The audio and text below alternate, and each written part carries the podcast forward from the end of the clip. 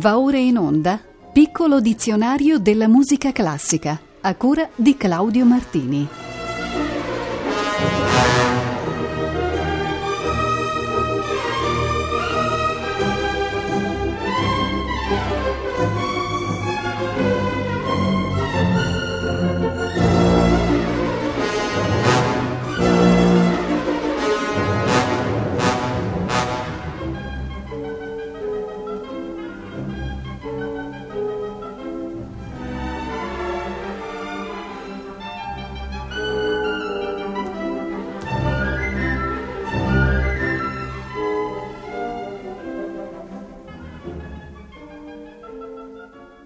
Buonasera.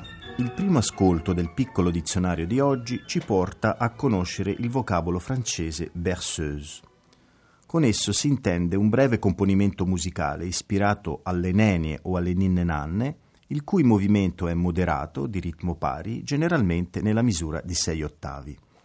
Il termine deriva dal verbo bercer, che significa cullare, e in senso stretto si riferisce a canti o melodie destinate a fare addormentare i bambini in senso più lato esprime l'idea più romantica del dolce incontro amoroso dove lui intende abbracciare, carezzare, coccolare la sua amata.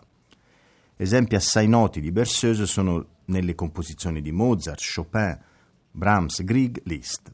Ed è proprio quest'ultimo autore che oggi chiamerò in causa, presentandovi la sua berceuse in Re bemolle maggiore S174. Di questa composizione esistono due versioni ed io ho scelto quella più lunga, la seconda, del 1863. La esegue al pianoforte il grande pianista inglese Clifford Curtson.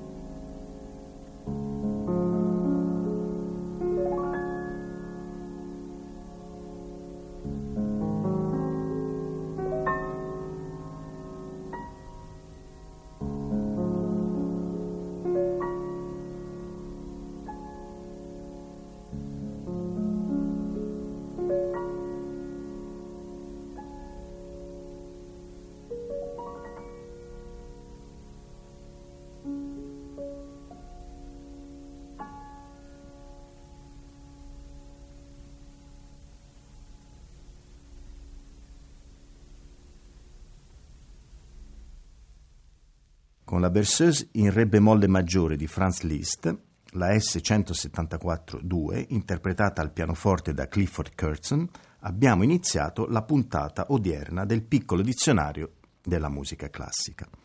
Il lemma successivo è bergamasca, che indica una danza o canzone a ballo originaria della città di Bergamo, in uso nei secoli XVI e XVII. Era una danza di corteggiamento in cui l'uomo e la donna si rincorrevano in un'alternanza di passi, riverenze e saltarelli, composta forse sopra una canzone quattrocentesca di origine toscana. Il tema poteva essere soggetto a molteplici elaborazioni o usato come basso ostinato. La bergamasca ha avuto un grande successo soprattutto nella musica liutistica o per complessi d'archi, grazie anche al contributo giunto dalla Germania e dall'Inghilterra. Un bel esempio strumentale si ha in questa bergamasca per violino, violone, contiorbe e percussioni di Giovan Battista Vitali, che ho estratto da un bellissimo CD dedicato alle danze della corte di Francesco d'Este. Suona il complesso Antichi strumenti.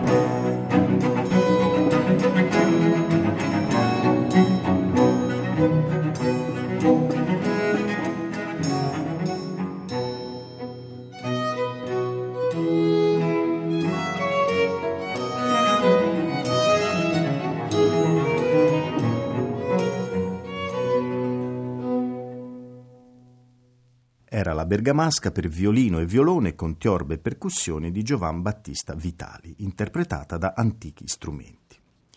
Nella pagina successiva del dizionario abbiamo il termine bergerette, che significa aria della pastorella, e con il quale si indica una forma di canzone rustica francese. Si tratta in realtà dello sviluppo prodotto dai musicisti di Borgogna della forma del virelai in forma semplificata, ossia con una sola stanza. È una delle forme fisse del canto francese medievale ed è correlato in generale al modo del rondò. Ho pensato di proporvi questa bella bergerette dal titolo Si les plaisirs que je vous puisse faire, traducibile con Se vi fa piacere che io vi possa fare. Il che cosa fare è descritto ovviamente nei successivi refrain. Il compositore del brano è Guillaume Dufay. L'esecuzione la dobbiamo al gruppo Diabolus in musica diretto da Antoine Gerber. Sì.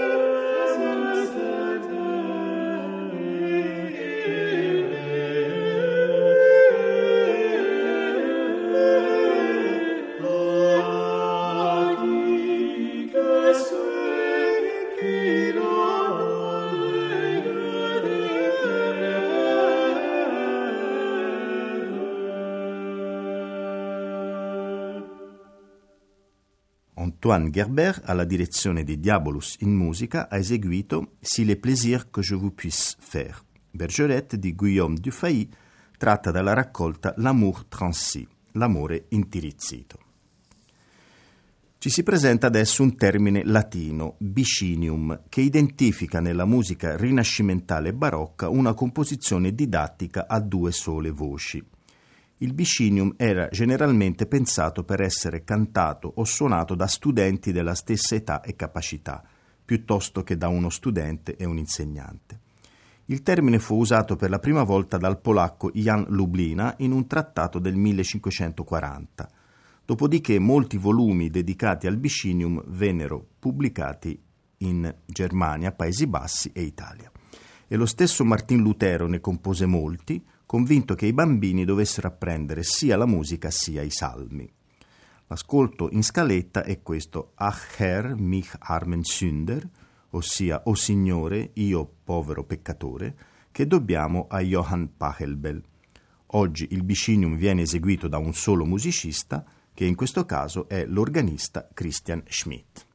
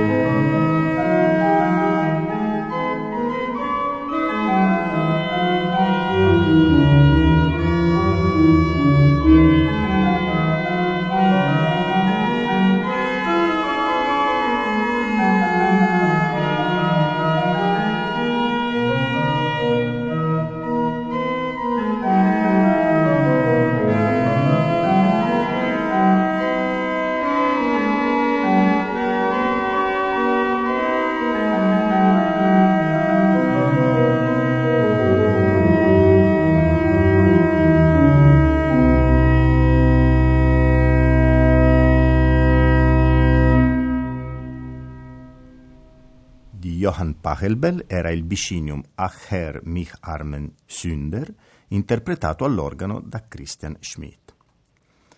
Proseguiamo adesso con due termini che ci proiettano nella musica moderna americana. Il primo è Big Apple, che non significa grande mela, ma si riferisce ad una particolare danza di coppia ed in cerchio che si originò nella comunità afroamericana degli Stati Uniti all'inizio del XX secolo.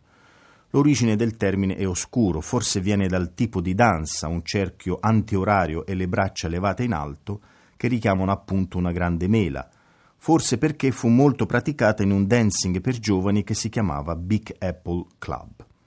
La danza crebbe di popolarità fino alla fine degli anni 30, quando divenne una vera mania nazionale. Il 37 venne addirittura dichiarato anno del Big Apple. Dopodiché, un po' per volta decadde, forse per il troppo successo. Venne adottata dalle persone anziane e così i giovani l'abbandonarono. Ascoltiamo dunque un esempio di Big Apple interpretato dal gruppo di Onesime Grosbois.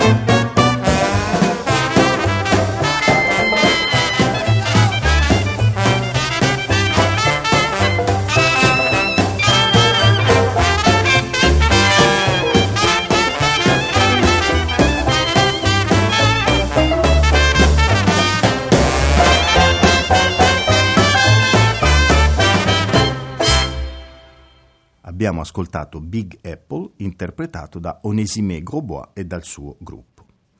Il termine successivo del dizionario è Big Band, letteralmente significa grande complesso jazz e rappresenta la prima e più autentica formazione orchestrale statunitense. Le big bands si svilupparono a partire dagli anni venti ed erano composte normalmente da trombe, tromboni, sassofoni di vari tagli, pianoforte, contrabbasso e batteria. Qualche volta venivano aggiunte chitarre, clarinetti e percussioni. La loro epoca d'oro coincise con l'affermarsi dello swing dal 35-36 in poi. I leader più famosi furono Duke Ellington, Fletcher Henderson, i fratelli Dorsey, Earl Hines, Count Basie, Benny Goodman, Stan Kenton, Cab Calloway, Jimmy Lansford, Glenn Miller. E questa grande tradizione, pur soppiantata da altri generi e altre forme del jazz, seppe produrre altri capi carismatici come Billy Eckstein, Maynard Ferguson, Quincy Jones e soprattutto Gil Evans. Non penso serva aggiungere molto altro e vale invece ascoltare un brano che è stato una specie di spot decennale delle big bands, ossia Take the A Train, la sigla storica che annunciava l'inizio dei concerti della big band di Duke Ellington. Eccola a voi, molti la riconosceranno perché l'avranno ascoltata o anche ballata molte volte.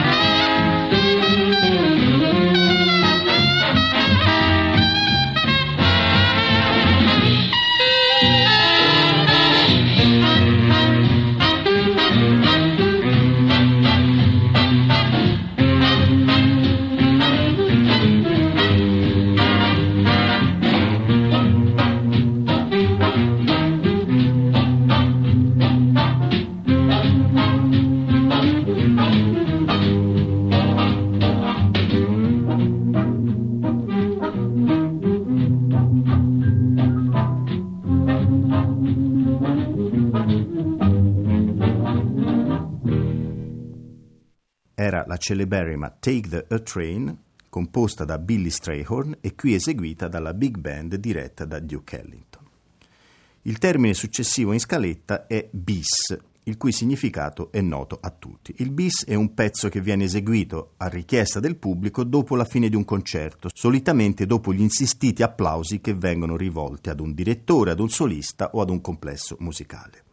Normalmente il bis è un brano breve, dell'ordine di pochi minuti, ma ha caratteristiche di grande virtuosismo o di intensa espressività. Ci sono interpreti che li concedono facilmente, altri che si fanno pregare molto o che addirittura si negano. Esistono diversi dischi che raccolgono i bis dati da un determinato musicista nel corso di una carriera o di vari concerti. Tra questi ho pensato di scegliere un brano eseguito dal grande violinista Maxim Vengerov. Si tratta della Polonaise brillante numero 1 in Re maggiore opera 4 di Henrik Wienawski, qui eseguita con l'accompagnamento di Jan Brown al pianoforte. Gli applausi del pubblico sono purtroppo tagliati in sede di produzione del CD.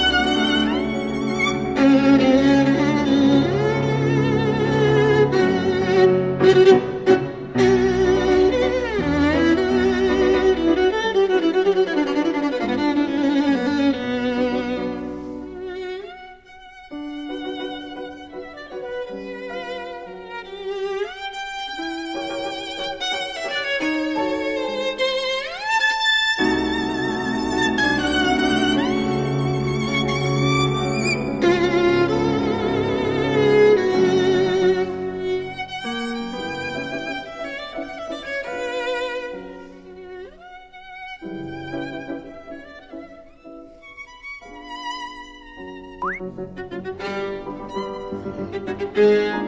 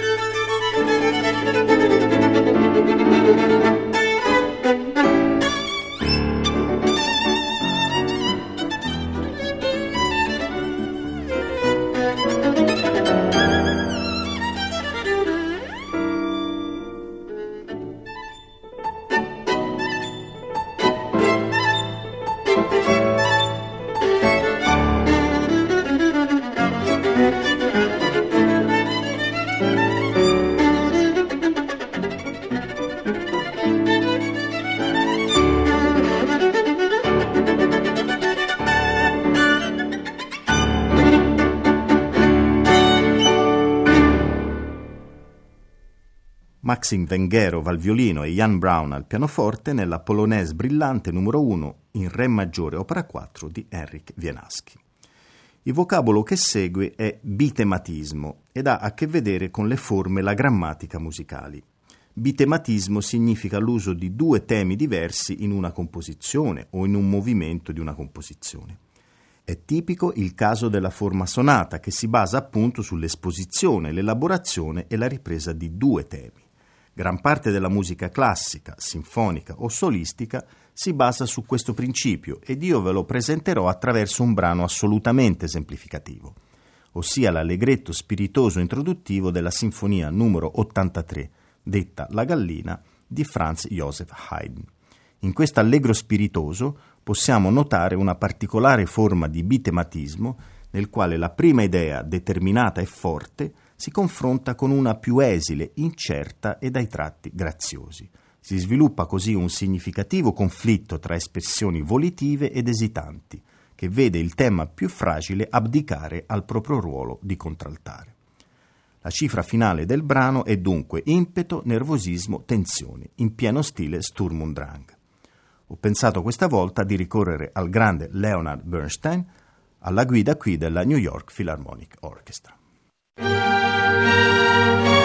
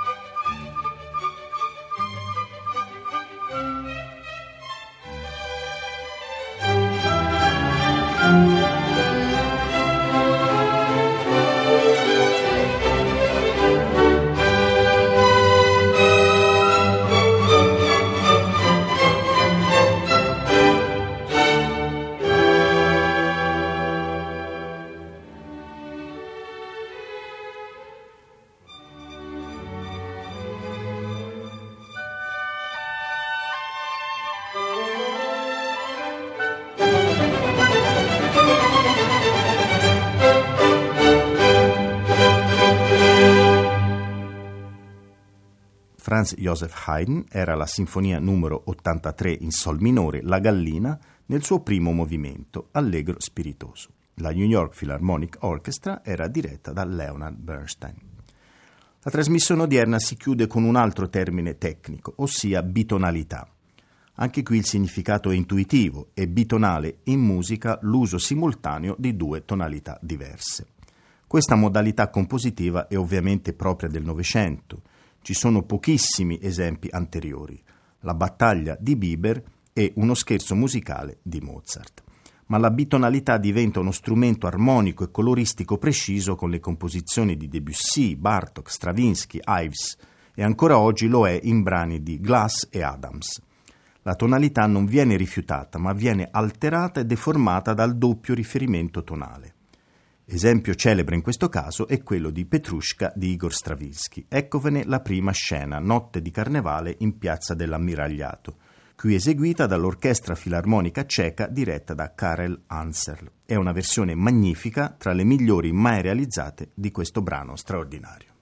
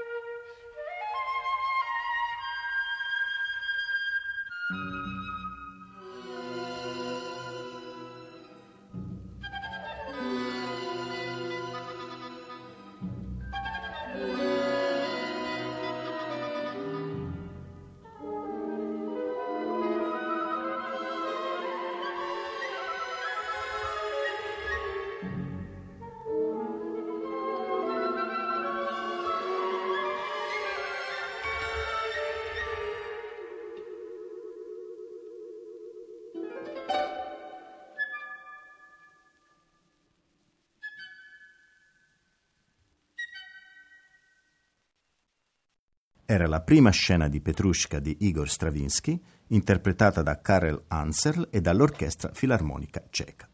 Ci fermiamo qui per oggi, ripartiremo il prossimo martedì 17 dicembre dal vocabolo bizantino e giungeremo fino a Bordone. A tutti e tutti voi buon proseguimento d'ascolto sulle frequenze di Rete Toscana Classica.